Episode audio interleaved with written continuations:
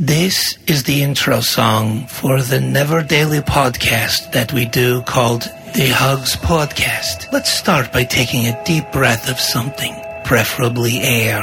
And as the emotional, pensive guitar music comes in, let all of your worries go. Take another deep breath and prepare yourself for this episode. It might suck. Or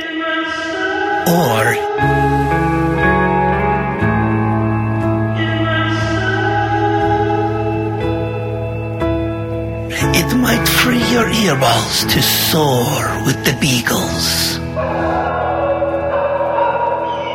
This is the Hugs Podcast.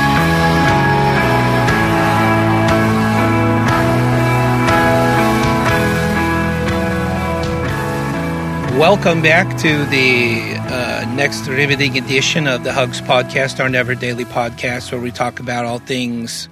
I think the best way to put it is we just come with three stories, but I'll pop. That's it. Hey, but I do have a fun fact to know and share about hugs, like the actual act of hugging. You guys want to hear this, or you could say no and we'll move on.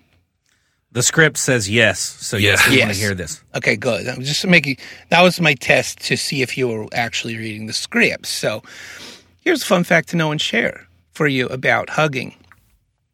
Hugging increases uh, a chemical in our brains. Actually, it releases a chemical called oxytocin. It's also called the love hormone. The increase in oxytocin when it's released into your body has beneficial effects on your heart health. Uh, so it's interesting that we use the symbol of a heart, you know, when we talk about love and all that stuff, because I think we did that much, much, much before we ever really knew that love and hugs and those types of things actually have a, a literal hashtag science effect on on our bodies. But yeah, oxytocin is actually released into your body when you hug somebody. My uh, girl, like, you know, I'm not the huggy type, but I'll give a hug when I really think that it's necessary. But she'll hug me and she'll say, just hold on for a few more seconds. You'll feel it. Uh-huh. right. And I'm like, oh, yeah, okay. I got it. All right. Now let go of me. Get away from me. Fun fact 20 seconds of hugging Seems awkward. exactly. It does. But if you follow 20 seconds of hugging with 10 minutes of hand holding, it reduces. What? Yeah, I know. It A seems uh, now we're now it's a chore. Now we're working. I'd rather take a pill to fix my heart problems or stress than, you know, have this have to do this every day. But 20 seconds of a hug followed by 10 minutes of hand holding reduces physical stress um, and can actually they've done a study it reduced the blood pressure of the the women in the study and their heart rate uh, uh, when they when they hugged for 20 seconds and then held someone's hand for it, it could be anybody's hand too it doesn't have to Being married to you must be time consuming. yeah well we're not quite done yet honey it's uh, it's two minutes and 12 seconds left just just hang in there Sorry, I was late. I was having to hold my husband's hand. yeah. I'd rather get a, like, I think you release a lot with a backhand too, you know, but it's some kind of a one sided thing. That's You that can- Kentucky hug. yeah once again 1159 come together with the facts and knowledge thank you guys Did you know Thank that the traditional drawing of a heart is actually supposed to be two hearts? is that right together?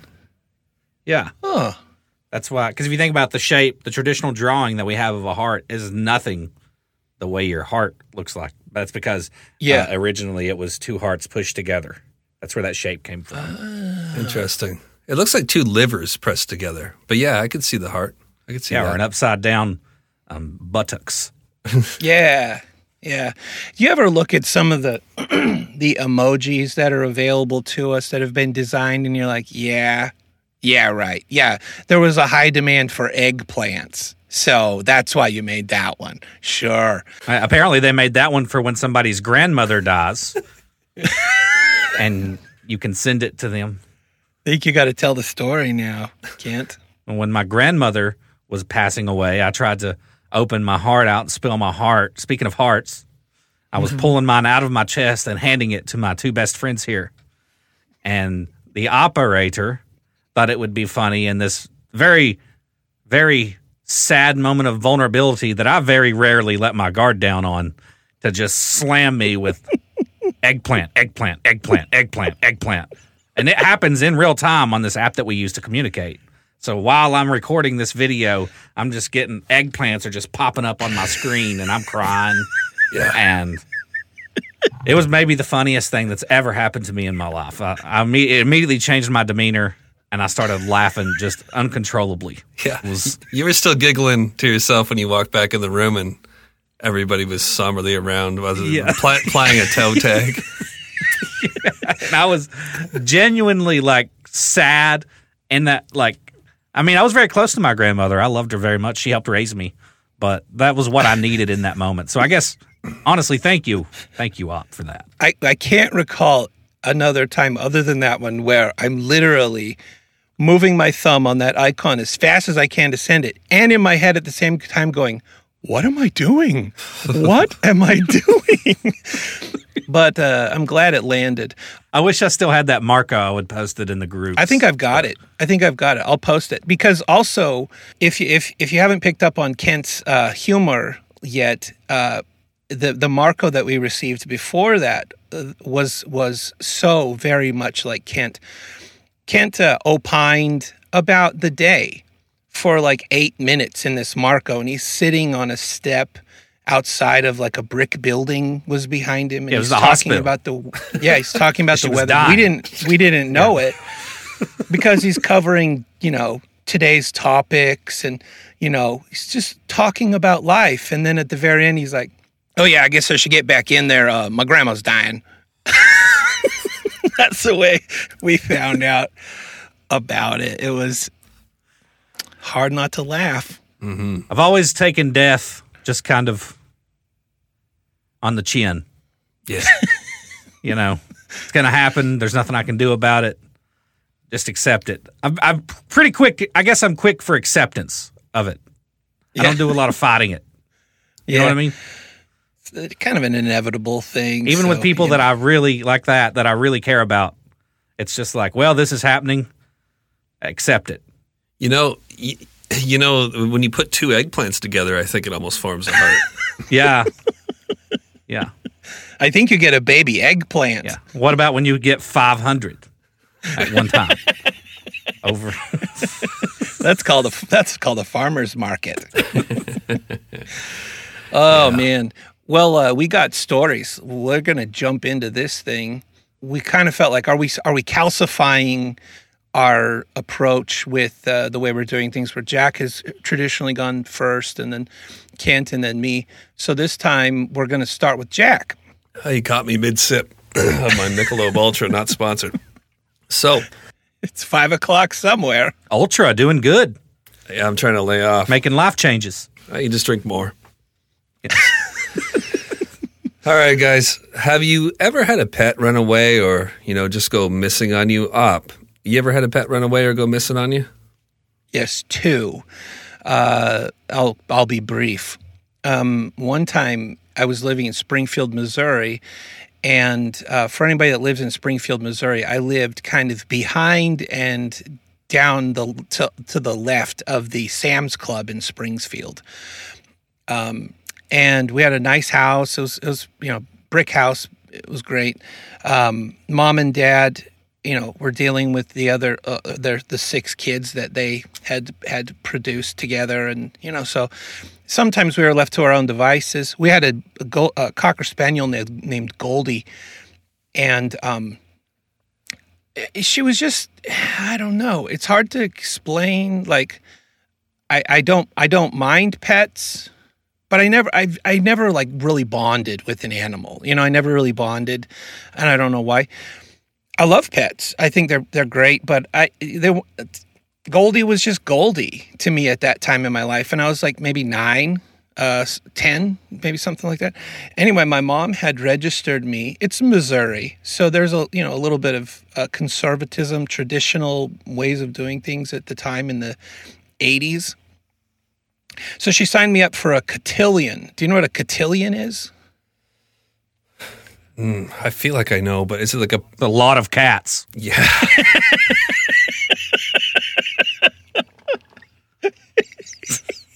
Oh my gosh. Yes. Also, like a like a quadrillion, like a like, Like a trillion cats. Catillion. That's awesome. Oh, yes, it's that. Also, it is a thing where you can you you you you spend a handful of weeks preparing for this big dance. And what you do to prepare for it is you learn societal skills like how to uh, set a table, how to eat properly, like which fork to use and knife and fork and spoon. So as a child, you're you're kind of taught propriety, and then you're also taught to ballroom dance, like how to dance ballroom, right? And, then the end, the, the kind of the apex, yeah, the ba- the apex of this whole thing is you're paired up with somebody and you show up the the day of and you have a like a tuxedo, a cummerbund, you know, the whole nine yards, and you you go to this cotillion and you have a dinner, and then you do the you do the dancing with this partner. And and I was like I said nine or ten, so my mom signs me up for this, and uh, it's close enough. The the dance rehearsals and everything were right next to Sam's Club, so I go to Sam's Club for my rehearsals. I I walked a lot of the time to get there, but the day of the cotillion, I walked to to the actual event, and my dog followed me all the way there. And so, you know, out of the neighborhood, cross streets and everything, but I couldn't get her to go home. I'm like, stop, go, go. I I was going alone. My mom and dad weren't dropping me off or anything. So I get there, Goldie's like right there. I can't let her in the building. So I'm just like, go. I went in.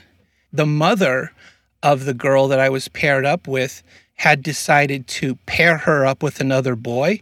So I did the whole cotillion by myself. I ate by myself and then I didn't really do the dancing because I didn't have a partner. So it was not the best day of my life.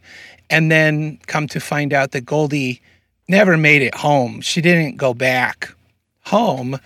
And so it was um it was a hard day. Oof. All right, Kent.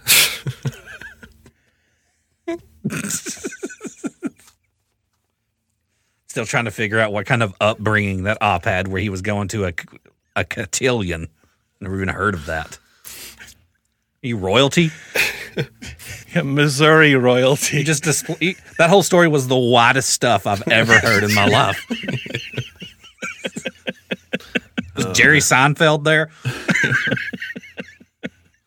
um. One time I lost a four foot ball python in my mom's house. She was very Uh-oh. upset. I fell asleep holding it. I was like 11, 12 years old and uh, woke up and it was gone.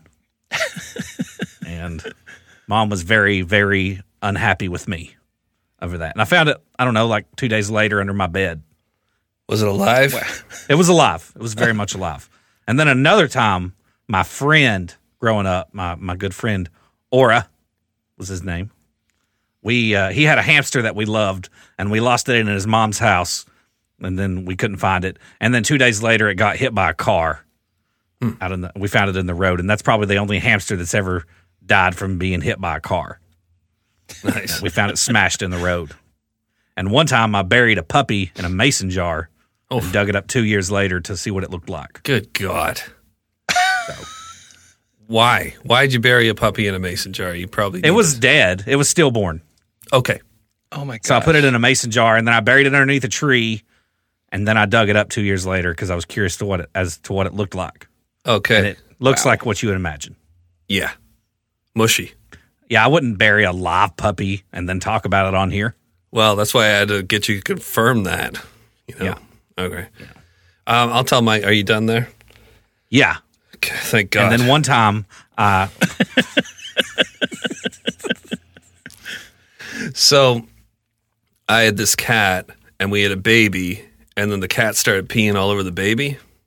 So I took the cat and I put it outside and said, Hey, you're an outdoor cat now. And I set up all this stuff for her in the garage, taking care of it. And then the cat was like disappearing. I, where, where's the cat? Whatever. And my neighbor comes up to me after a couple of months of this cat being gone and goes, Hey, do you know whose cat this is? And I look and she's holding our cat. I go, No, no, I've been feeding it, you know, like a little bit, but I don't, I don't really know whose cat it is. So, oh, I think I'm going to keep it. I'm like, yeah, you go ahead. I'll keep feeding it if it comes over here and you keep it. So my next door neighbor, they had a dog who had passed away at that time, and they replaced it with my cat. And she still doesn't know it. she named it. Oh God, this is a public podcast now, isn't it? Yes. So I'm not going to say what she named it, just in case this gets back to her. Some. Oh my God, I think I'm in trouble here. Anyways, it has a mic. It has a chip in it, like a microchip that has my name on it. And for the last like ten years, I've been sweating whether or not she's going to take it to the vet and they're going to find out that my name is attached to this cat. But I basically just kind of let the cat go to the neighbor. Oh. They call her Chi Chi now. Real name is not Chi Chi, but we laugh a lot. We call it Chi Chi, and we're like, yeah, you're taking care of our cat now, the pee cat. Ah, suckers. hey, uh, really quick before you tell your story. I don't know if you guys do this with your research, but the kind of research I do for the shows that I do, other than hugs, like 911 calls podcast and those shows, I um I use some some special tools to like really dig in to back like uh, I could look up any I, I think I could find anybody and I could probably find dirt on anybody based on the kind of tools that I use. So Kent, um, we'll beep out his last name, but I want to find out if I'm if I'm right. I, while Jack was talking, I I opened one of my tools. I thought I wonder how fast I can work. I opened up my tools. I put in your name, and then I had to bounce from you to I think maybe another friend or associate that you have. Is the guy that you were talking about? Is his name Aura? Top secret information. Yes. Oh wow! Ha. Boom! Yes. Yes, it is. Isn't that creepy? Well done. Yeah, that's super creepy. yeah. I mean, it'd been uh, worse if I was a female. That's I'm disturbed by my own skills. All right, you guys ready to hear my story? yeah. Don't look too deep into my situation here because, oh God, you'll be emailing my neighbor and rat me out or something like that. All right. Well, I'm pretty sure the uh, people listening are expected to hear maybe a story about a cat or a dog who got lost on a family vacation and found their way back home cross country. And I considered telling a heartwarmer like that. I even went so far as to write one, but it just felt a little too easy, a little too like I don't know, nice or exactly what the operator is hoping to hear from me at this point. And so, being uh, the little stinker, as Kent might say, of the group that I am, I know that Kent has said to me, "You're a little stinker." In the past, I'm going to uh, share a story that I know to maybe be true that a friend of mine shared with me years ago, and because I know I can't be trusted at this point, I want to assure both the op and the audience that I won't be describing anything terrible that happened to a pet. It's just a very odd and maybe hug worthy tale. This friend of mine had a grandmother that was going senile, and he loved her very, very, very much. It broke his heart to see her mental decline.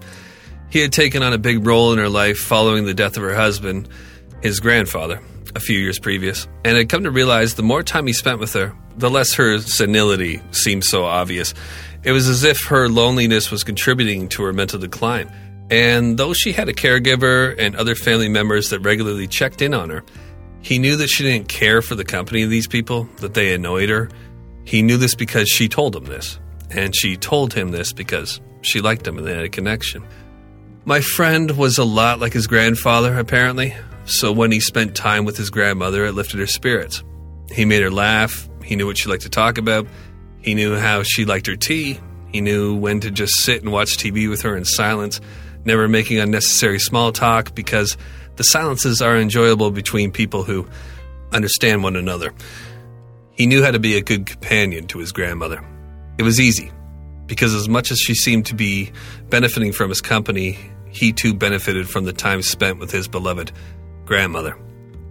But after a year or so of almost daily evening visits, it started to get kind of weird. He was spending all of his spare time with his grandma.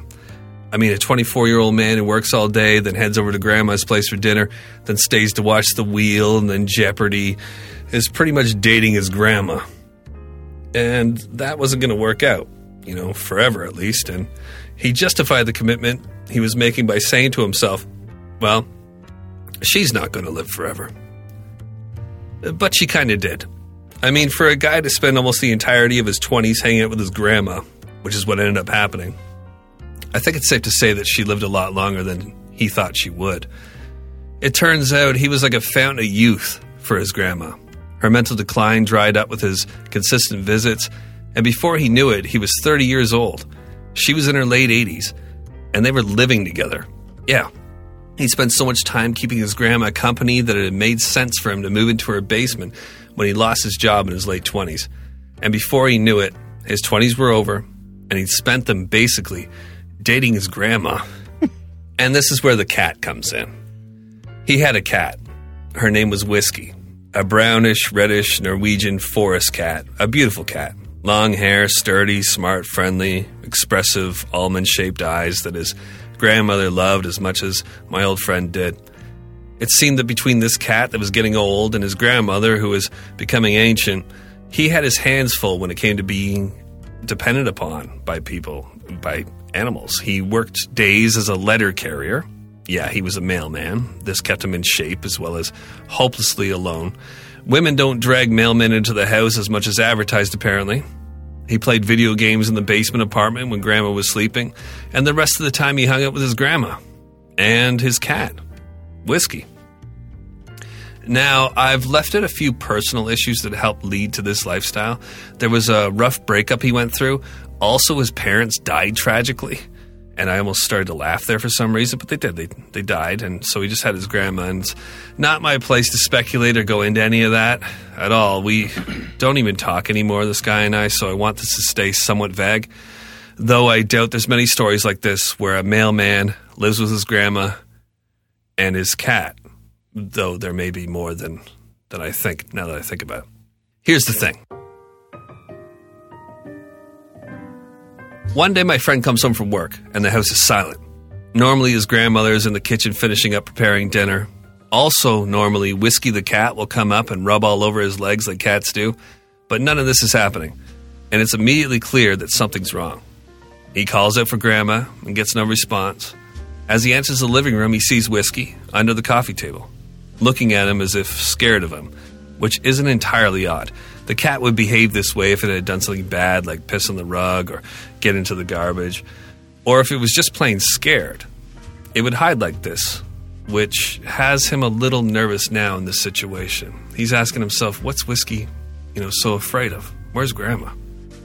And when he reaches his grandma's bedroom, it dawns on him. He already knows before he looks. And as he peeks in and sees her, it's confirmed she is dead. Clearly dead. Dead, dead. When an old person dies, yeah, you can make your jokes about how old people look dead when they're walking, but when you see a dead old person, it's pretty clear. She's dead in her sleep there, a husk. She had likely died that afternoon while taking a nap. He calls for help.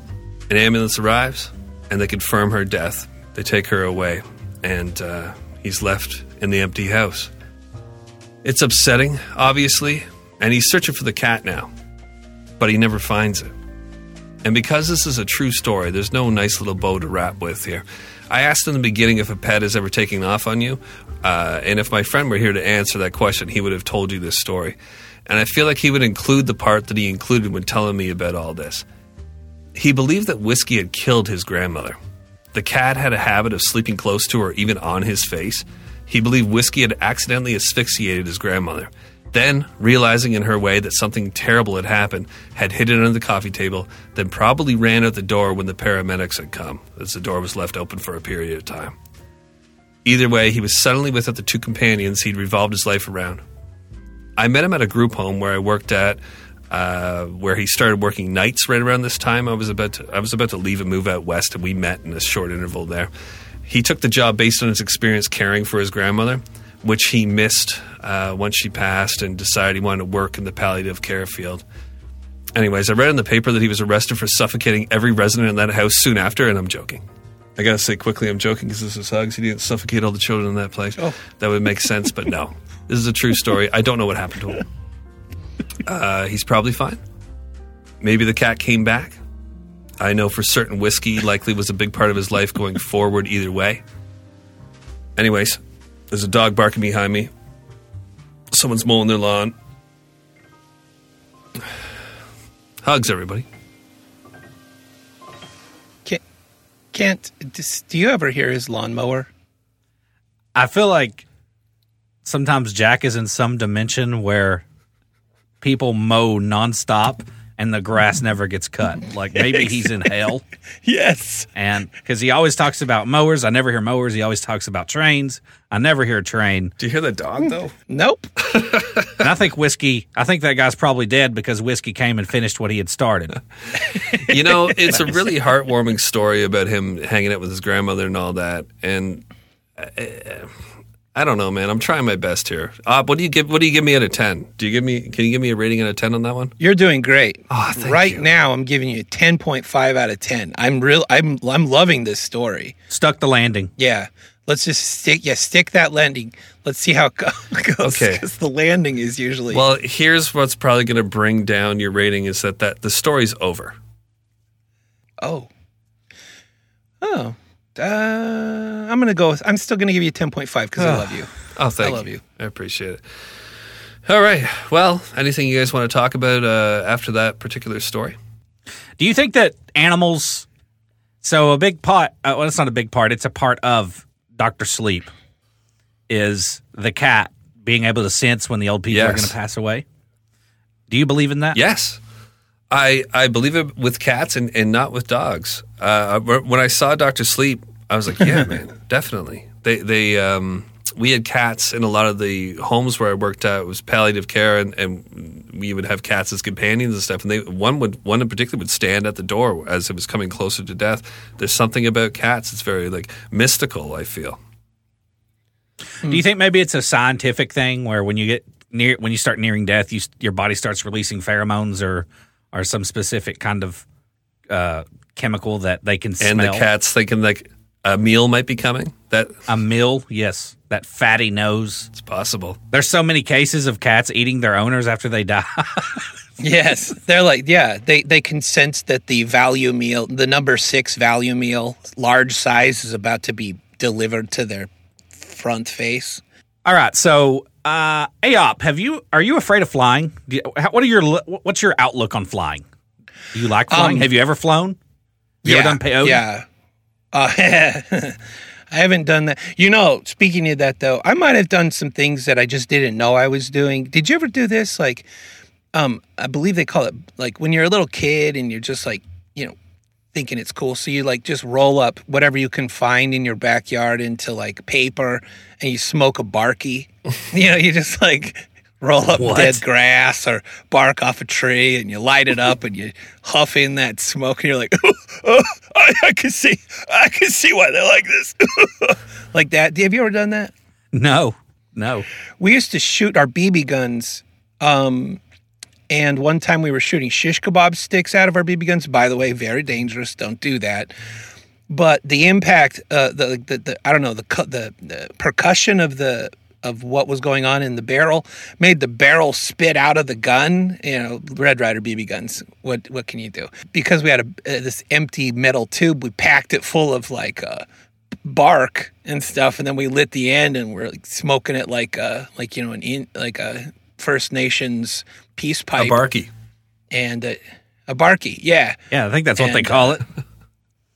other than that which i don't really think flew flew me too high uh yeah i've done a lot of flying and i've actually jumped out of airplanes too so i've done some skydiving So you have no comms about it. not really yeah i, I know it's a 50-50 activity you either live or you die you know there's Yeah. not a lot of middle ground there so you resign yourself to that fate and uh, then you got peace Jack, I'm terrified. I don't even think I ever want to go on an airplane ever again. I took a flight to Cuba and back, and they th- put us in this Russian, I don't know, World War II bomber. and lights were flickering. It was a nightmare. And I don't think I ever want to go on an airplane again. The thing for me about airplanes, when I, when I speak to peop people about my fear of airplanes, they always say, "Ah, you got more of a chance of getting in a car accident. Hey, but I have like a hundred percent chance of dying if the plane crashes, though, right? Like, if the car crashes, I might survive at least. Maybe the story that I'm getting ready to tell will make you feel a little I bit better wait. about that Oh, I'm excited. because only 99% of them died. Hugs. I, uh, I the only time I feel claustrophobic is in an air. I've flown a lot, a lot, and uh, I don't have claustrophobia at all, but I do start feeling claustrophobic. Claust- claustrophobic Having in you've been on like in the air for some reason. You've been on like C-17 Globemasters and stuff like that, though, right? I mean, you've been on some big stuff. Yeah, those don't bother. I'm talking about passenger, Oh, okay. like just for like you know, airlines, like going on leave or something. You know, like going home. Yeah. Um, the the big ones like that don't bother me because they're so big, and and the way you set in those is against the wall as opposed to lined up like cattle I in the middle. But whenever I'm in like passenger planes, I always feel, I don't know, it's just something about being stuck in there with all those people Yeah. sharing the same can- air, twenty thousand feet above the land. Can I add something there No too, way to get out. Um, and and I'll go forward without you confirming whether or not I can go ahead here. Is that I hate being up in the air like that, and the only people that can protect me from all these strangers around me are these stewardesses. You know, like there's nowhere to go. I can't Yeah. jump out the window if things pop off. You're really at the mercy of everybody around you and their behavior and everything once you're up there. I, I don't like that feeling. You're a prisoner. Yeah. You're held captive. you are. and it's rude if you've got a problem to to do anything Mm-hmm. too. So it's like it's a weird social dance that you got to play on a plane because if you're making somebody miserable, they can't leave, and it's just it's a whole set of different rules up there. does. Society changes when you get into the air. Airplane decorum is probably another social analysis worthy of being done, sort of like the uh, shopping cart in the parking lot. You know, it's like it's a litmus test. Yeah, if you're one of those people that takes their shoes off and then puts them on the footrest on the hand handrest of the person in front of you, you're a prick. Swear word. prick. Hundred percent. I don't know what that word means, but I yeah, they're definitely Didn't you have to hold a crying baby of, for it during the I did. duration that of was the that flight Russian once, Jack? flight, and thankfully I had. Well, it was uh, my girl's cousin who used to play in the majors as a relief pitcher, huge, like muscly guy, and we're close. And he turns to me because he sees everybody looking back at me with the baby crying, and he taps me on the leg. He's like, "Don't worry, I'll take care of anybody who looks at you funny in this." And I'm like, oh, great. Now I got to worry about this guy just cleaning the house because he's been drinking. he's been drinking quite a bit. Suddenly you're a terrorist. It was just so stressful, man. I had a, I had a baby throw up on me. Well, my son threw up on me, and uh, I pulled my shirt down and let him barf down the front of my shirt so that it wouldn't make so much of a mess. So I just sat with this sopping sweatshirt. I'm the type of guy who doesn't want to make a whole lot of problems happen for anybody else if they're my problem. I go so far as if I'm at the drive-through at McDonald's, I'll pull away before they even give me the rest of the meal. They hand me the drinks. Okay, thanks. I'm going to get out of this guy's way behind me. Uh, sir, there's a bag. I'm the same way. Yeah. I'm the same way. Working on it. Somehow you feel like you're being the prick swearing. Prick. Yeah. again. That was for op. Even though you're not in, yeah. Well, I'm calling this story uh, 20,000 Leagues Above the Sea. Inch. you- And- that's creative. And this this plane was never at any point above the above the ocean. But so I guess 20,000 leagues above sea level. Our protagonist of this story is a young lady by the name of Juliana Koepcke. She was born August 10th, or I'm sorry, October 10th, 1954. Now, her parents worked for the Museum of Natural History in Lima, Peru. Uh, and when she was 14, her parents decided to set up a research station in the Amazon rainforest. So she kind of has a very Indiana Jones upbringing. That's how I imagine Indiana Jones was raised. Very, she probably had, she was probably skilled with a whip and not for traditional Caucasian reasons. Oh, jeez. But Come on now. Stirring butter. yeah, we might cut that out. Well, not the op. No. that's funny. If everybody thinks like the uh, op, stirring butter with that whip. yeah, that's how you get whipped cream. So Okay. So she has this this interesting uh, upbringing, but also one that makes you an interesting person. Probably a lot of fun to talk to. I, I would imagine as an adult.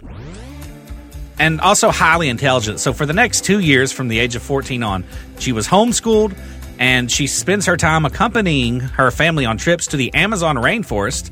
And it's here she learns insects, plants, animal identification. She pretty much becomes a not an expert because she's only, you know, this is between the ages of 14 and 16, but very knowledgeable in edible plants and, and insects and animals.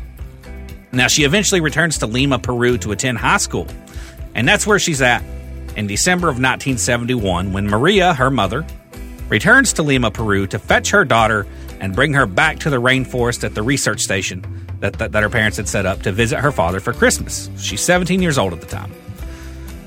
So the date is now December 24th, 1971, and they take a LANSA flight, and that was LANSA Flight 508 from Jorge Chavez International Airport.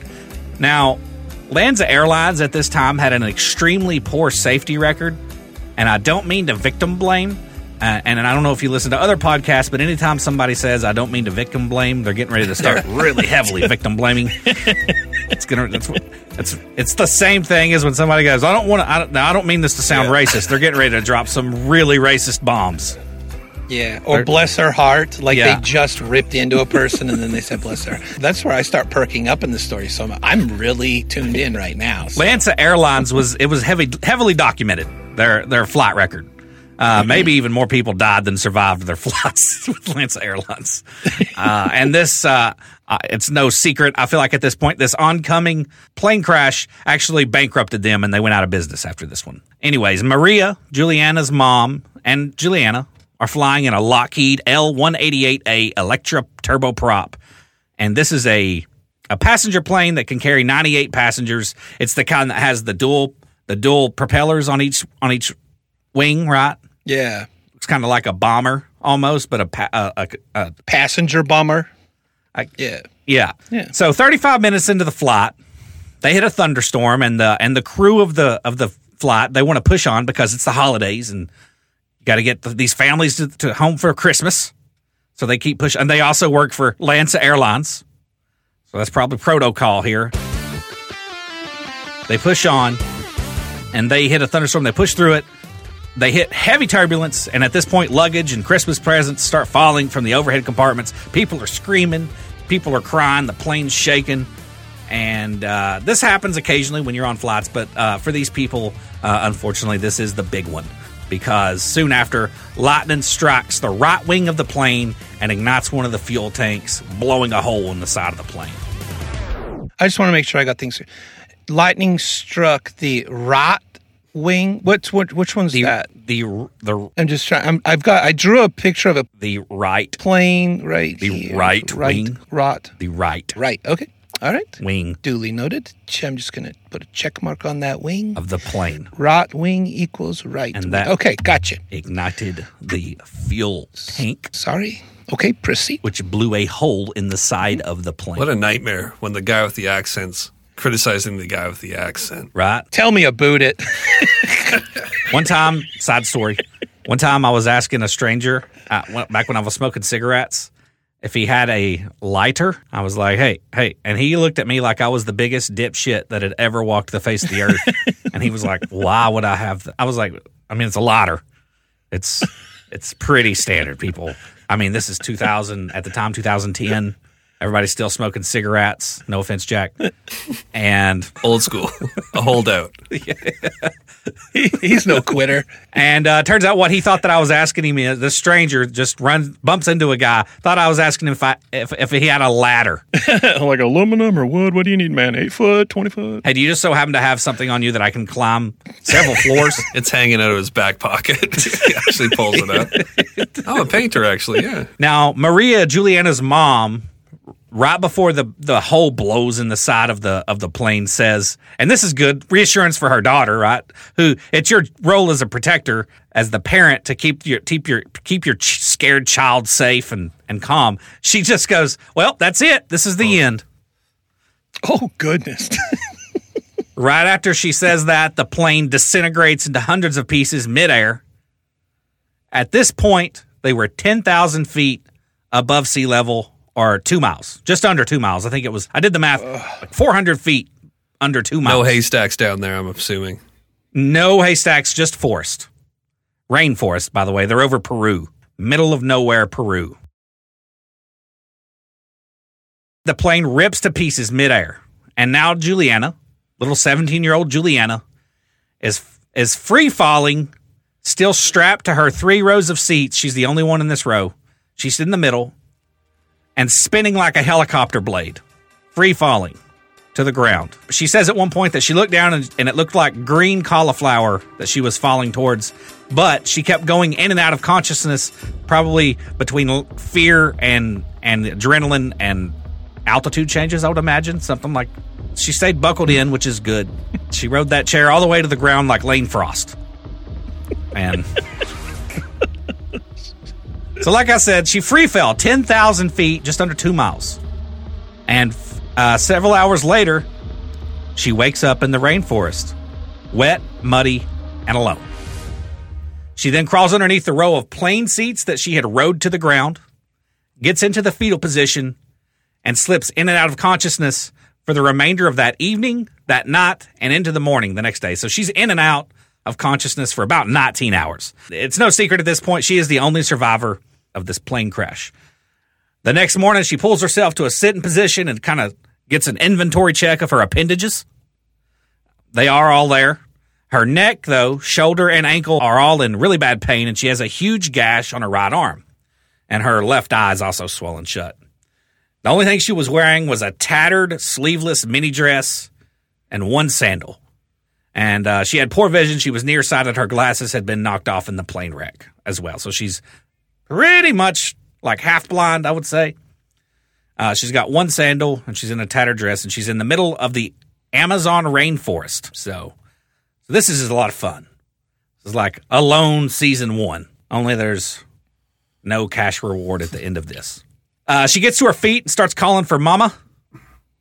Mama doesn't answer because she's dead. Oof. Mother is dead. She she had actually she had, she had died. She didn't survive. Hugs. After hearing nothing in return, she starts drinking water from surrounding leaves. I wouldn't call her a survivalist, but knowledgeable in the rainforest because of her parents. She's actually built for this, kind of. Like I said, like kind of a young Indiana Jones. Uh, we're going to find out in the next uh, 11 days that young Juliana is a real, real bad mofo. And I can't use curse words, but she's hardened and going to be a lot more hardened after this. This is a tough lady. I would like to say that the at this point that the hymns that come up in my head, it's like Tourette's. You don't know how often it goes off in my in my brain, and I appreciate you guys because I never really said this, but I don't like hymns. so thanks for keeping the hymns from bursting into my brains every time you guys. I'll try to fix that. I'll try to not say swear any wordy dirties for the rest of the story. So she starts drinking water from the surrounding leaves. She also discovers in the wreckage a bag of candy. Now she was only she she had only landed near a portion of the plane, a small portion. Uh, she couldn't find the rest of the plane. She the, she knows that she's kind of screwed here, uh, and she just sucks it up. She's like, "Yeah, I'm busted up pretty bad, but I got to do something." So she takes off her remaining flip flop and makes her way into the forest. Now the reason she takes her flip flop off her flip flop, her flippity floppity off is she uses it as a as a poking stick almost for for camouflage snakes because she's pretty aware of the animals that are in this uh, because of her family. So what she does, mm. she takes this flip flop, she throws it a few feet in front of her to like startle snakes, camouflage snakes, spiders, whatever it may be, and that's how she makes her her way through the forest for the rest of the time. Wow! Until she finds water, a few feet at a time, throwing a flip flop barefoot, mind you, and also being absolutely blanketed in mosquitoes, flies, and insects. And uh, whenever I say blanketed, I mean uh, there is a video on YouTube of her going back to this wreckage uh, in the early 2000s. And she's showing what she means by that. She holds out her hand at one point, and there is, I'm not kidding you, probably five or 600 different insects just on her hand, one hand. Oh, it's just geez. covered. It's like almost unfathomable how many bugs are crawling on you. Most of them mosquitoes and flies. And so this is her her situation. She's throwing a shoe in front of her in the middle of the rainforest. Uh, all throughout this endeavor, she can hear uh, rescue planes uh, flying overhead, but they can't see anything because of the density of the the you know the forest ceiling. Mm. So help is like right there, but they can't help her because they can't see her. Uh, after a few hours of walking through the rainforest barefoot, she comes upon a small stream, and she knows from her parents' teachings that this will eventually lead to a river, which will hopefully lead to civilization. Because that's what people do. We build near water sources, especially in in uh, those unfortunate countries like this. Now, for the next day, she follows the stream. Uh, that night, she sleeps under a log, still getting eat up with insects. Unfortunately, that night, the insects will, uh, or not the insects, flies will lay eggs in her arm wound, a large gash that she had on her arm, uh, that would soon start breeding maggots. So Jeez. maggots are now festering in her in her arm gash. And the following morning, she gets up, continues her journey anyway because this isn't a normal a normal human being. This is a she may not physically have the the rough skin that we were just talking about, but mentally she has it. So she continues her journey downstream before hearing what she knew to be because of her teachings a king vulture. And when she comes into the clearing where the king vulture is, she comes upon the tail end of the aircraft. Upon inspection, she finds three rows of seats a few feet from what remained of the aircraft, with three dead people still strapped in them two men and one woman. She still didn't know what became of her mother, and because they had landed, the people in these seats had landed head first and buried into the ground almost two feet like Looney Tune characters, she couldn't see their heads. So she just saw the bodies sticking out, strapped into these this three this row of three seats sticking out. Uh, she so she takes a stick. She she wants to make sure that this woman isn't her mom. She takes a stick. She pushes the shoe off of the woman and sees that uh, this woman's toenails are painted, and that's not her mom. Her mom doesn't paint her toenails, and so that she got a probably got a sigh of relief there. And this wasn't in the stories anywhere. This part that I'm getting ready to say, but she probably stood around there being a young teenager and poked the corpses with the stick for a little while longer. Uh, I would imagine. Just I was going to say she probably she probably threw the flip flop at them. You know, Yeah, threw the flip flop at them. You know, threw rocks at their forehead. Well, their foreheads were buried literally into the ground, so just poked them with sticks. Yeah. probably You got to keep took the guy's hand and put it like this and made him like look like he was, you know, doing stuff. teenage mm-hmm. stuff. Yeah, you got to keep your spirits up any way you can out there. I'm sure she did all. You do, you do. Yeah, whatever for a for a giggle. Yep. She continues about her trip through the rainforest, slowly stumbling for the next few days. So she's stumbling, walking down the stream for days. On the sixth day, she's been in the barefoot at this point for six days, barefoot, getting eaten alive by bugs. She hasn't ate anything but the candy, the bag of candy that she found at the crash site, and she's drinking water from leaves. But on the sixth day, she finally comes upon a large river. But when she when she gets on it, there's no signs of human anywhere in sight. Just more rainforest with a huge river running through it. And so she starts making her way down the river, but unfortunately, the banks of the river were too overgrown with vegetation to make to, to walk on. So she just wades out waist deep into the river and uses that as her path because it's the path of least resistance. Unfortunately, she soon comes upon dangerous stingrays, and because of her knowledge, she knows that stingrays don't go into the deeper parts of the water. So she gets out into the middle of the river says to hell with stingrays, gets into the middle of the river and just kind of like half swims, half floats down the river. And she does occasionally come across piranhas and caimans. And a caiman is just a, a brand of crocodile. Not a crocodile, I'm sorry, an alligator. A caiman is an alligator. It's like, you know, you could say a car or a vehicle, but then you say a Chevrolet or a Ford. That's what that's what we're doing here. A caiman is just a brand, a brand of alligator. She's starving to death and she's getting picked on by piranhas and this uh, this brand of alligator. Maggots are festering in her arm When She does for the next couple of days. For the next couple of days, she does this half swimming, half floating because she's badly injured, very weak, down the river. And at night time, she would crawl up on the bank to sleep.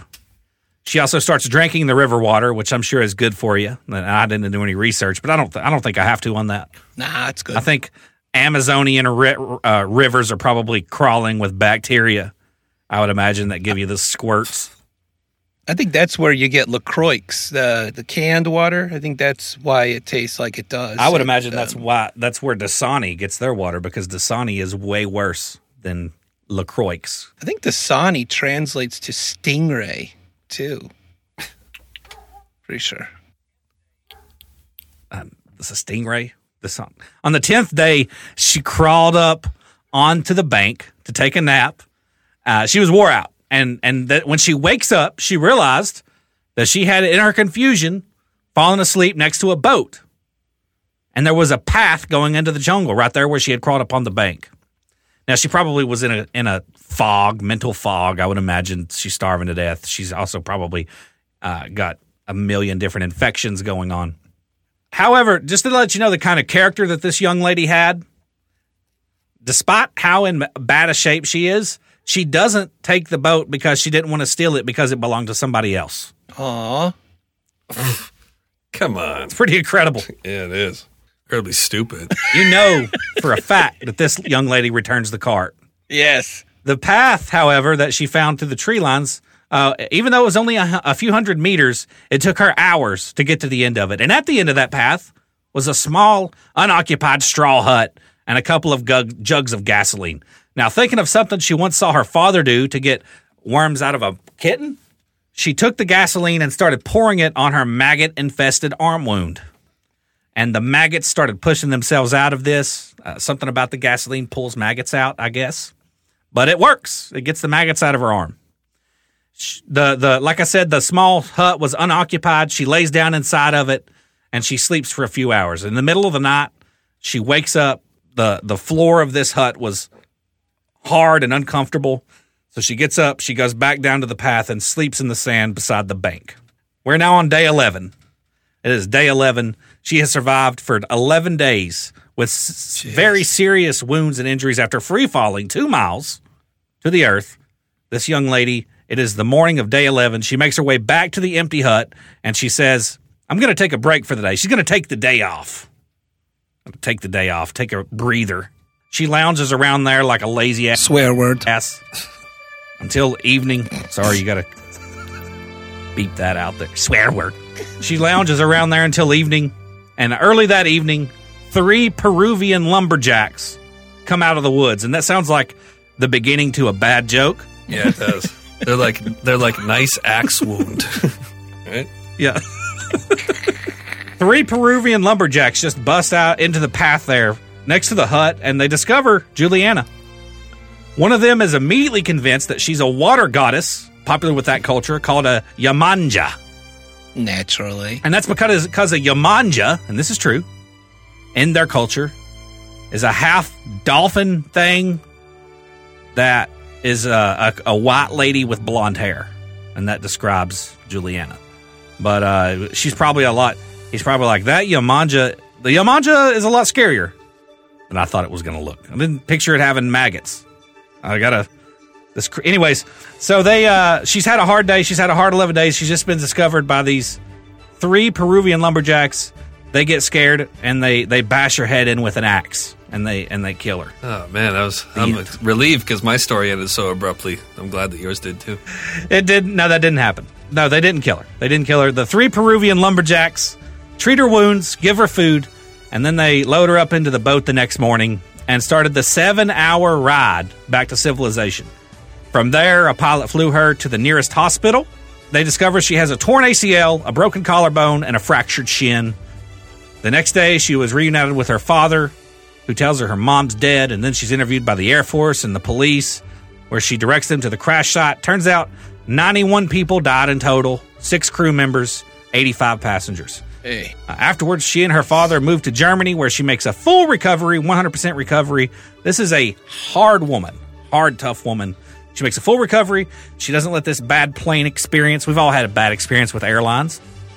She doesn't let this one ruin her idea of the of the forest because she also gets a PhD in zoology, uh, much like Steve Irwin's son. You know, you see him gallivanting around there on the YouTube in his dad's clothes, holding alligators, whatever, and something like that. I think both of those those kids avoid stingrays now. Yeah, yeah, oh, for sure.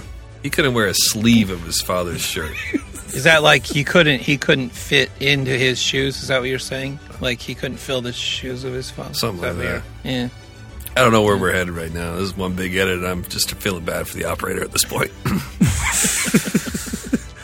Uh, she gets a PhD in zoology. She excels in school. Very bright, very bright woman, highly intelligent. Juliana is still alive today, and she is doing well. She is now 66 years old and a librarian in Germany and and knows a lot about animals and hugs.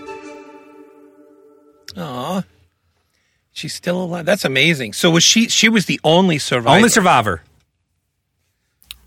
Wow. And probably, That's I haven't looked this up, but I would also imagine she probably holds the Guinness World Record for longest free fall to survive. Yeah. Yeah, for sure. Somehow. Man, that's amazing. Uh, Franz Franz Lack might have that. My Croatian guy might have that.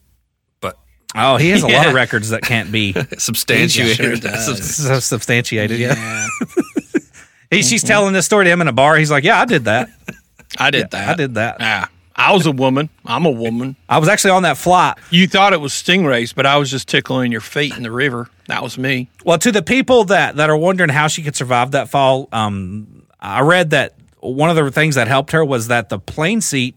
She was stuck in the middle of three seats, right? A row of seats. They were spinning like a helicopter blade. So that probably. So she was spinning. That's probably also uh, is also what contributed to her going in and out of consciousness. I would imagine.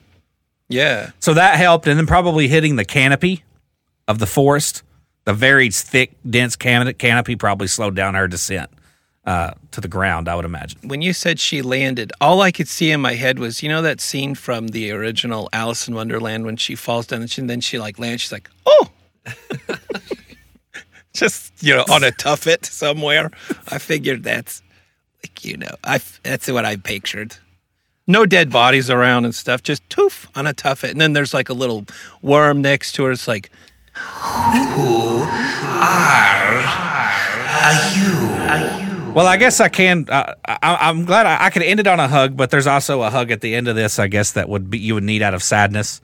Uh, they did later discover when they went to the back to the plane crash site that 14 other passengers had actually survived the the crash itself, but had then later over the next few days succumbed to their wounds, and her mother was one of them. And, no, oh man, and they all had flip flop uh, imprints on their foreheads. a lot of jokes about all these dead bodies here. That was a fun. that was There's a a really of good that was a really good story. I This happened in that one. 1971, though, so I think we're allowed. Yeah. That's old enough, right? Oh yeah, it all goes in the seventies. But my hug, my hug at the, for this story is that she survived. She made a full recovery. She was very uh, successful in life, very happy. And there's a bunch of interviews that you can watch with her on on on the YouTubes. I'm definitely going to do that. All right. Well, I have a story for you and a question to start with this story. I'll start with um, Kent. Kent, have you ever tried to use your evil skills for good in your life in any way? Uh, like what skills? What evil skills? Pick an evil one, one that you think you're like, I have a skill, but it's evil. But and have you ever tried to use that skill for good? This is the most confusing question I have ever. I'm glad you're going first. Yes, I don't got it. evil skill. I mean, a, s- if it's a skill, then it's not inherently. It's not evil by nature. It's just Okay, if you have a skill, but you've you've typically historically used it for evil, have you ever been like, you know what, I could do good with this, and then you tried to do something good with it? I, I feel like this isn't docking. It's pretty bad. Jack? Oh, okay. Yeah. I mean, I, I can't even I can't even help you here.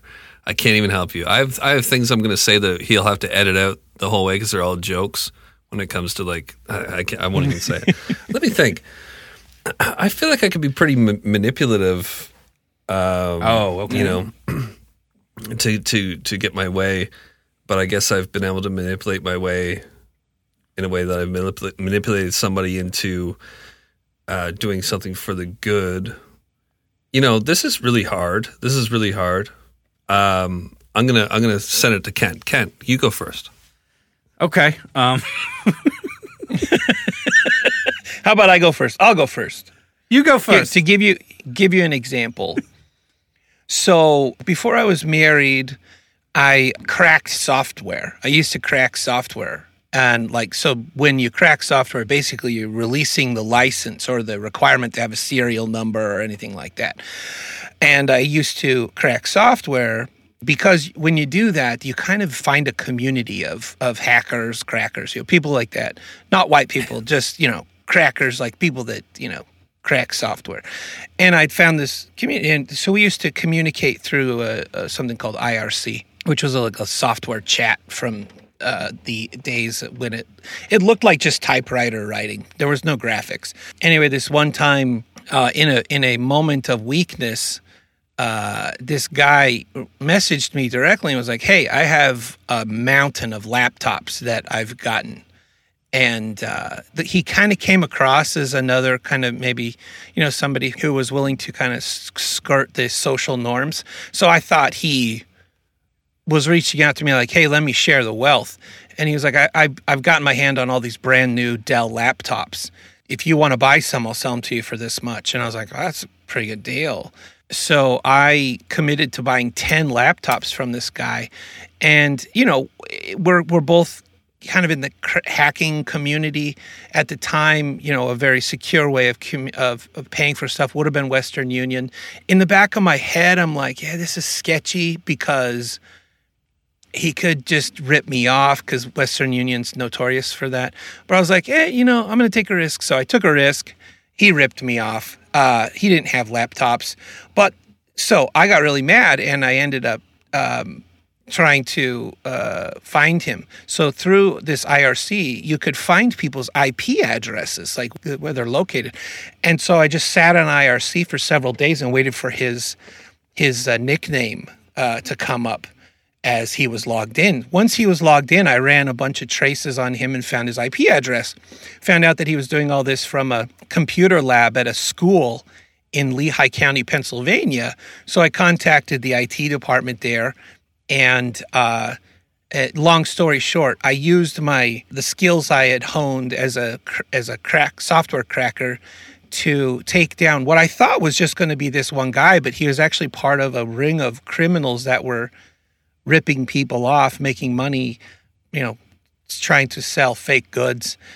And uh, that was kind of rewarding, you know. So, you know, it's crazy about your question and your answer to your question. I believe you've told that story before on 911, but you told. I think I have now that I think And the question it. was tailored directly to your own answer, prepared answer. mm-hmm. yeah, that was think? really difficult.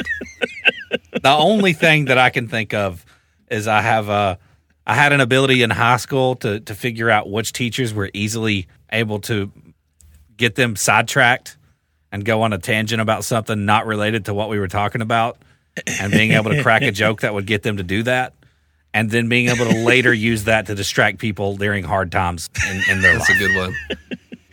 That's fun, Jack. I've got, I'm going to tee sure. you up on one. I, I, think I okay. So you've you've had um, you've you've you have experiences in in drugs dr- dealings of drugs not drug not that you're a drug dealer but you have dealings with drugs or the drugs type of category. Sure. Uh, in that in that you know i'm sure how do you use that for good? I know. Well okay did I'm you ever there. lace anything with fentanyl and then hand it to somebody that you knew was a pedophile? What i what i meant was in your drugs world did, did you ever know somebody who was a uh, like the muscle, you know? And and was there ever a time where you're like, this guy is a terrible guy over here? I really am going to use my network of people to to take down somebody that really deserves being taken down. Have you ever have you ever had well, that? Have that's still on in the realm of that same situation though. So yes, no, I have had those guys in my life, but the way I implemented them was in the manipulate. In, yeah, uh, was in the uh, process of making sure we got some money back or something like that. But that's that's using evil for evil. Okay, good. No, point. but th- thanks for trying. I'll tell you one. I mean, I I remember watching um, like a movie, and oh god. Well, if you break into a house and you don't want to get your hand hurt, you can put a bunch of tape on the glass and punch through the tape, and then the, all the glass will stick to the tape. Uh huh that's a safe way for you not to hurt your hand if you're breaking into a house or a car. But I don't have a positive on that. I'm sorry. You just shared a, a skill that we can now communicate to our, our audience of thousands on how to uh, break into cars. I okay, think the best example of this question that I could come up with is I read an article once that a, a, a house thief broke into a house And inside the house, he discovered child pornography. And then he went to the police station and reported himself. He's like, hey, I was breaking into this house, but Whoa. this guy has child pornography. Cool. And then he reported. Uh, that's a hero as far as I'm Me too. concerned.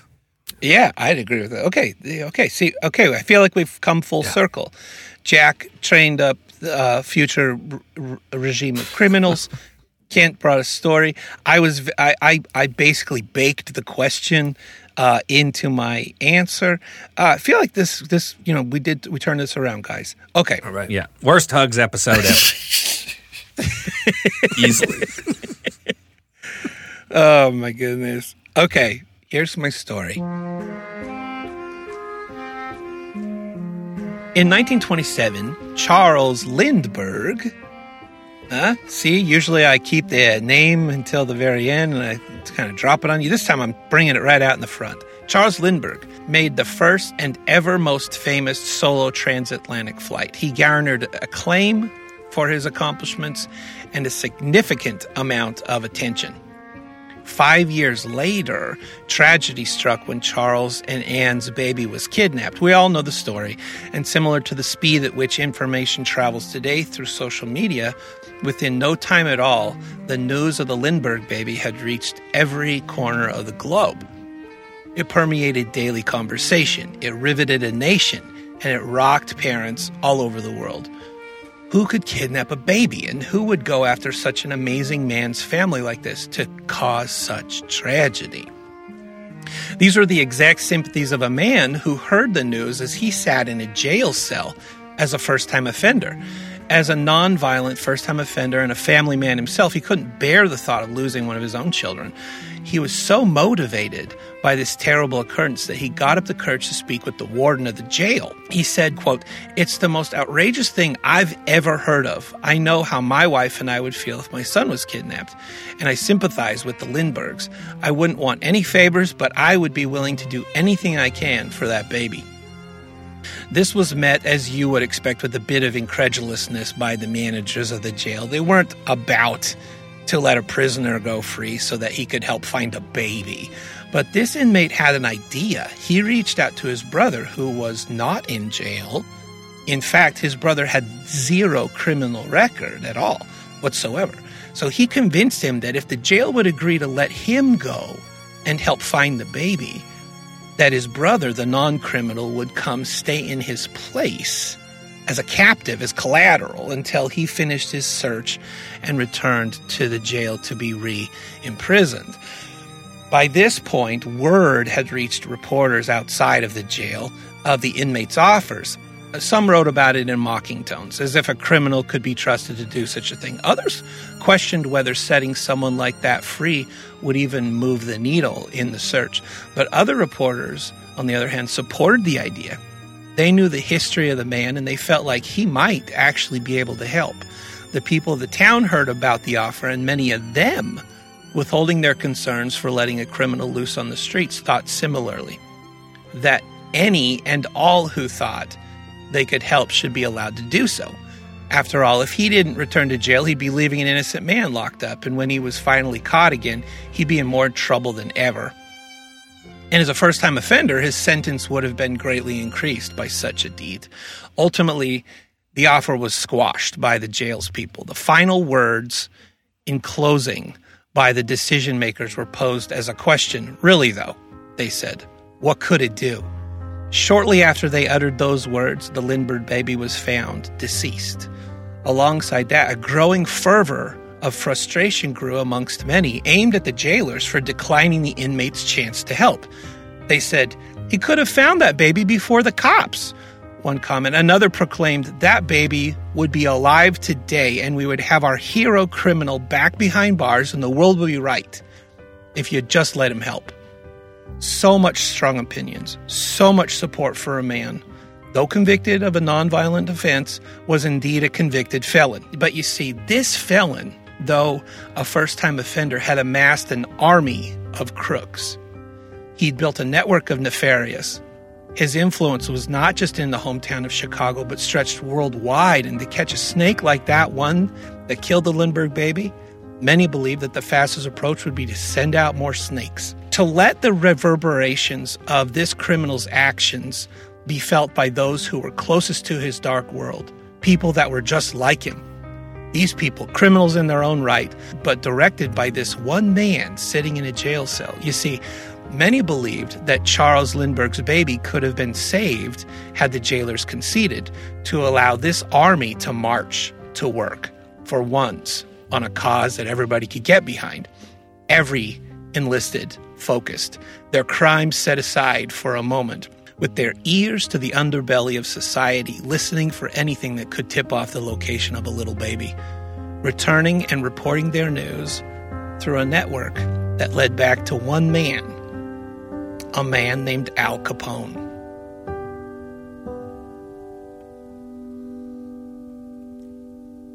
I didn't see. I didn't see that coming at all. Thanks. That's cool, man.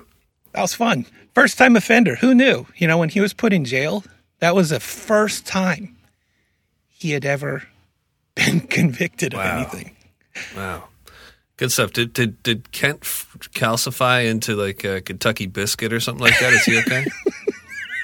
He's just sitting there with a smile on his face. I was just thinking how I like how Op front loaded the story with. I see, I gave the name right away, Lindbergh baby, Lindbergh. We're not going to do that.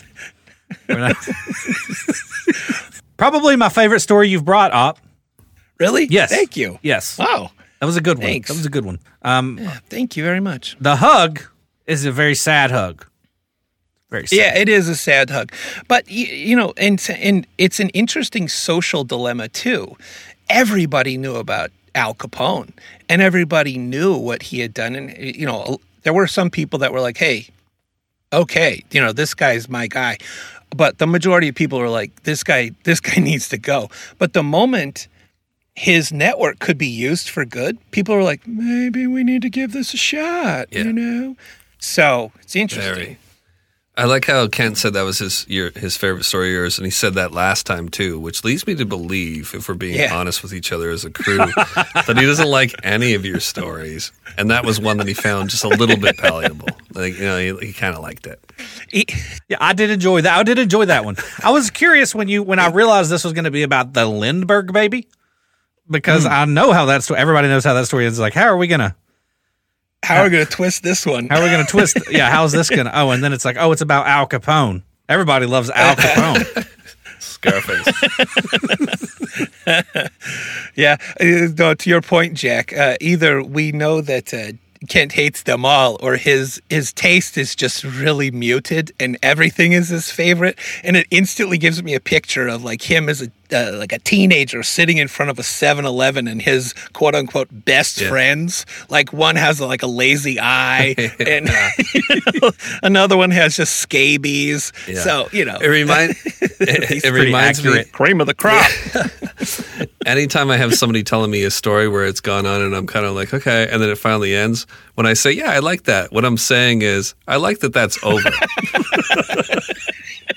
Did you feel that way about this one? Was I was I was I was I getting I long in the didn't know. tooth? He didn't either, I'm sure. Okay. That was a good one. No, that was a good one. I think actually, lo- lengthwise, I was probably the l- lo- most long winded this this episode.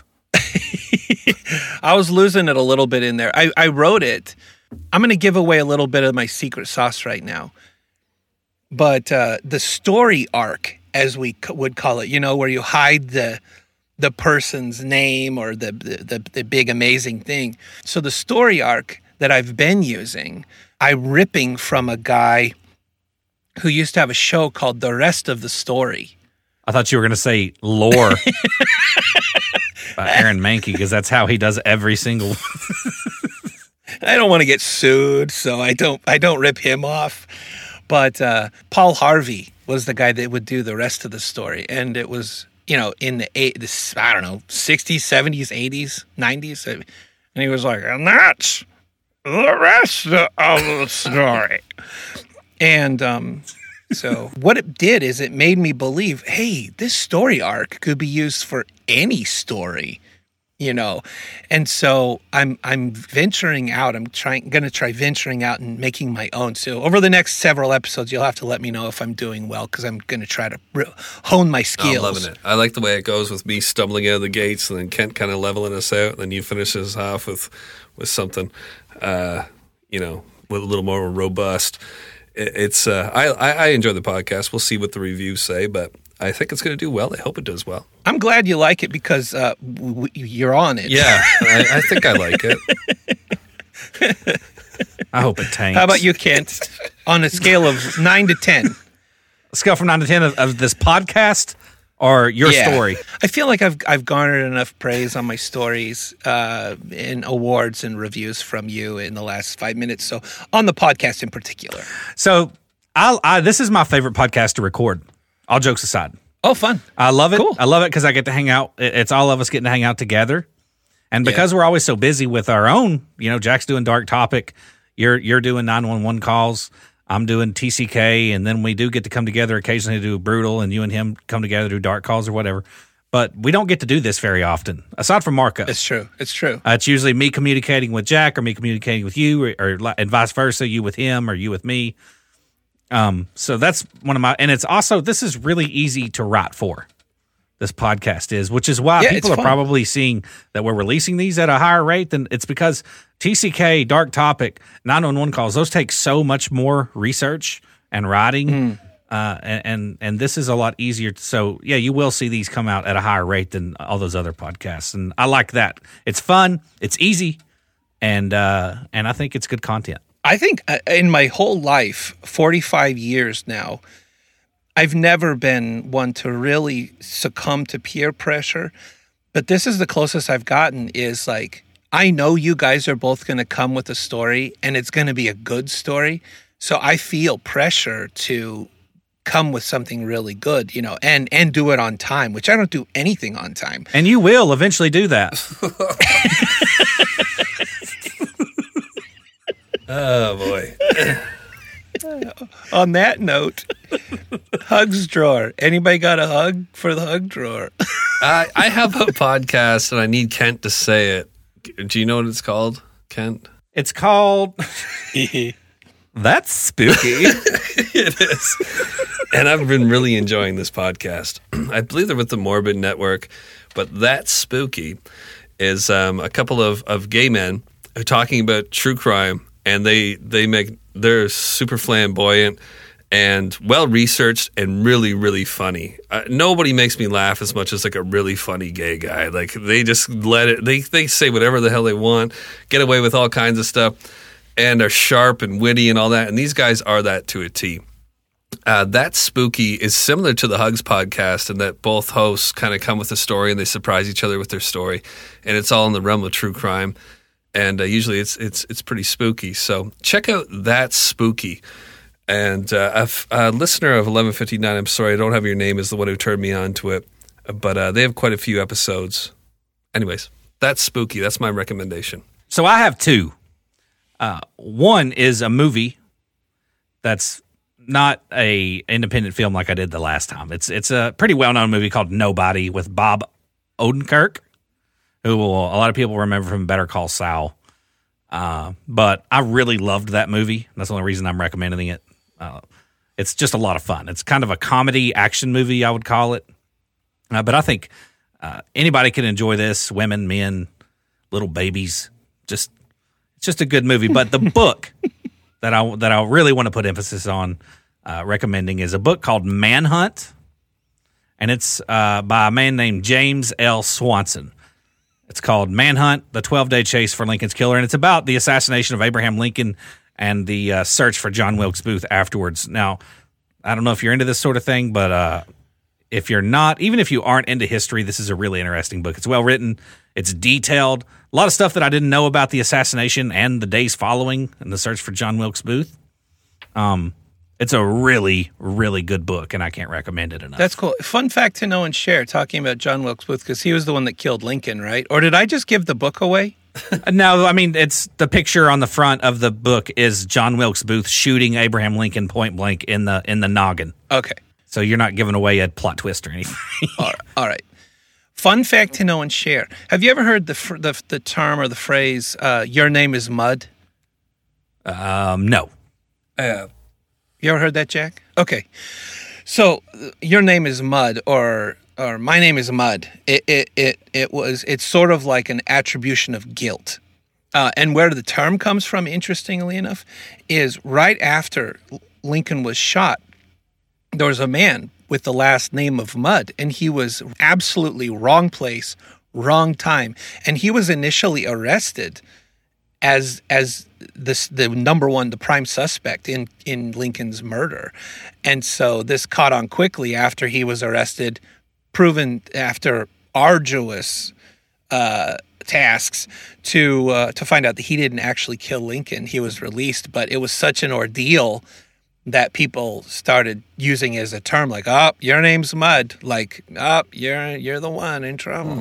Well, what's most interesting that I found out reading this book is I didn't know this, and I don't think a lot of people know this. Maybe you guys knew this, but John Wilkes Booth at the time, at that point in history, was a celebrity. He was an actor. really Hmm. I didn't know that So it was a, that was that would be equivalent to like Brad Pitt today assassinating a president and then going on a like it was that level of celebrity for that time. Very well known celebrity. There's a lot of odd parallels between the uh, the Lincoln assassination and the JFK assassination too. Like Lee Harvey Oh, Oswald, numerology wise numbers like Yeah. like Yep. Oswald Yep. went and he hid in a theater. Lincoln was killed in a theater. Um, John Wilkes Booth. Oh, I hadn't even thought of that. John about Wilkes that. Booth went and hid in a book depository. no, he didn't. I, I don't. I don't know about that. both killers have O's in their names. That's a Isn't it Pretty the same amount of uh, letters in both names, John Wilkes Booth and Lee Harvey Oswald? God, I think that that. John. there's like there's a whole there's websites full of all the uncanny similarities between those two presidents and also their their uh, assassinations. It's pretty crazy. You got one up? I got one. It's an audio book. Well, it's a book, but I listened to the Audible version of it. Um, and I can't recommend it enough. It is it's so good, so good. So I just wanted to read the little summary really quick for you, so so you know what you'd be getting into. It is super super worth it. So the book is called, and I think I've mentioned it somewhere before, but never on the Hugs podcast. So it's called The Badass Librarians of Timbuktu. And the summary of the book is this In the 1980s, a young adventurer and collector for a government library, Abdel Kader Haidara, journeyed across the Sahara Desert and along the Niger River, tracking down and salvaging tens of thousands of ancient Islamic and secular manuscripts that had fallen into obscurity. The Badass Librarians of Timbuktu tells the incredible story of how Haidara, a mild mannered archivist and historian from the legendary city of Timbuktu, later became one of the world's greatest and most brazen smugglers. There's more to it, but I'll leave it there. Just know this that that uh, oh, it's crazy. Uh, Timbuktu is one of these places that literally was lost to history. All of the things that he collects over these over these years, where he was collecting all these hidden manuscripts. Basically, what had happened is Timbuktu was the center of commerce at one point. But then uh, religious zealots came in and changed the face of it. Allah, maybe like I don't know, Afghanistan or one of those countries now where we see it as just kind of bullet ridden, but it was a cultural hub at one point, a beautiful place. And Timbuktu is one of these kind of places. When the when the religious zealots came through and imposed their will on the people, uh, the people grabbed all of the religious manuscripts that these zealots were trying to burn and get rid of and they hid them in their walls of their houses. They hid them in in caverns that in jars. Uh, these thousands and thousands and thousands of thousand year old tr- manuscripts were hidden all over the place by these people that were protecting them and the families knew that they had them but they wouldn't ever talk about them. So this book is about this historian who gets into the minds and the hearts of these people slowly and then finally each one of these people they like over courses of several dinners and meetings and all this stuff grow to trust him and then one by one each of these people say I have some manuscripts for you. and then oh, it's just so good, so good. You gotta you gotta listen. It's, it's gripping. It really is. It's a really good book, good audio book or book if you like Cool. reading or reading through your ears. Is Kent okay? Kent looks like he's He froze again. Trying so hard. I can't. The look on his face is he- he's either peeing in his chair, or he's like, "How many ways could I kill this bugger?" You see that one vein on my forehead just getting more and more pronounced? I could, I could end his life. If a pea in a chair could be like in form, it would be what Kent looks like. He is a pea in a chair. yeah, One of my favorite things about recording with Jack is he can literally be pissing at any time and you never know it. Another funny thing about recording with Jack is he is literally pissing at any time, Yeah. and he, and you most likely know it because he tells you. Hey, by the way, John Wilkes Booth and Lee Harvey Oswald have the same amount of letters in their names. It's 15 letters. And uh, yeah. Really? So there's a whole bunch of stuff like that you can look up. I think a lot of people are aware of that kind of thing, but it's fascinating. I love that kind of stuff, though. Yeah, it's fascinating. All the all the things are just like in life, you know, where you're like, wow, I never saw that parallel. Like, like God turned around his dog. This world's full of that kind of mystery. Yeah. You know, another thing about the Lincoln assassination is when we think about the Lincoln assassination in our heads, it's like I think in most people's heads, it's it's such an impossibly long time ago. But there Yeah. is a video on YouTube that you can watch of a man that witnessed the Lincoln assassination being interviewed. Hmm. Really? Yes, That's awesome. He it's lived really that fascinating. long. Yes. Wow. I'll have to check that out. He saw John Wilkes Booth jump because he jumps down. Wilkes jumps from the balcony down to the theater, right and on onto stage. After he shoots hmm. him, hurts his ankle real bad, and and he was a boy at the time. This man that's being interviewed, but he was in the theater that day that the president was killed, and he saw the whole thing unfold. And they're asking him, talking, talking to him about it. It's really, really, it's so. I mean, if we've got video and audio of a man that witnessed it being interviewed, Yeah. I mean, That's yeah. It didn't happen too long ago, or you know, it it should be history that definitely we can wrap our brain around. You know, it's not like learning about Egyptians uh, because Egypt doesn't even exist anymore, Never did. right? Nah, Dinosaurs. birds, fake. Do you guys want to watch me pee into something, or can we wrap this up? I think. Well, I think on that note, we're going to wrap up this episode. Uh, hugs, everybody. bye. Bye.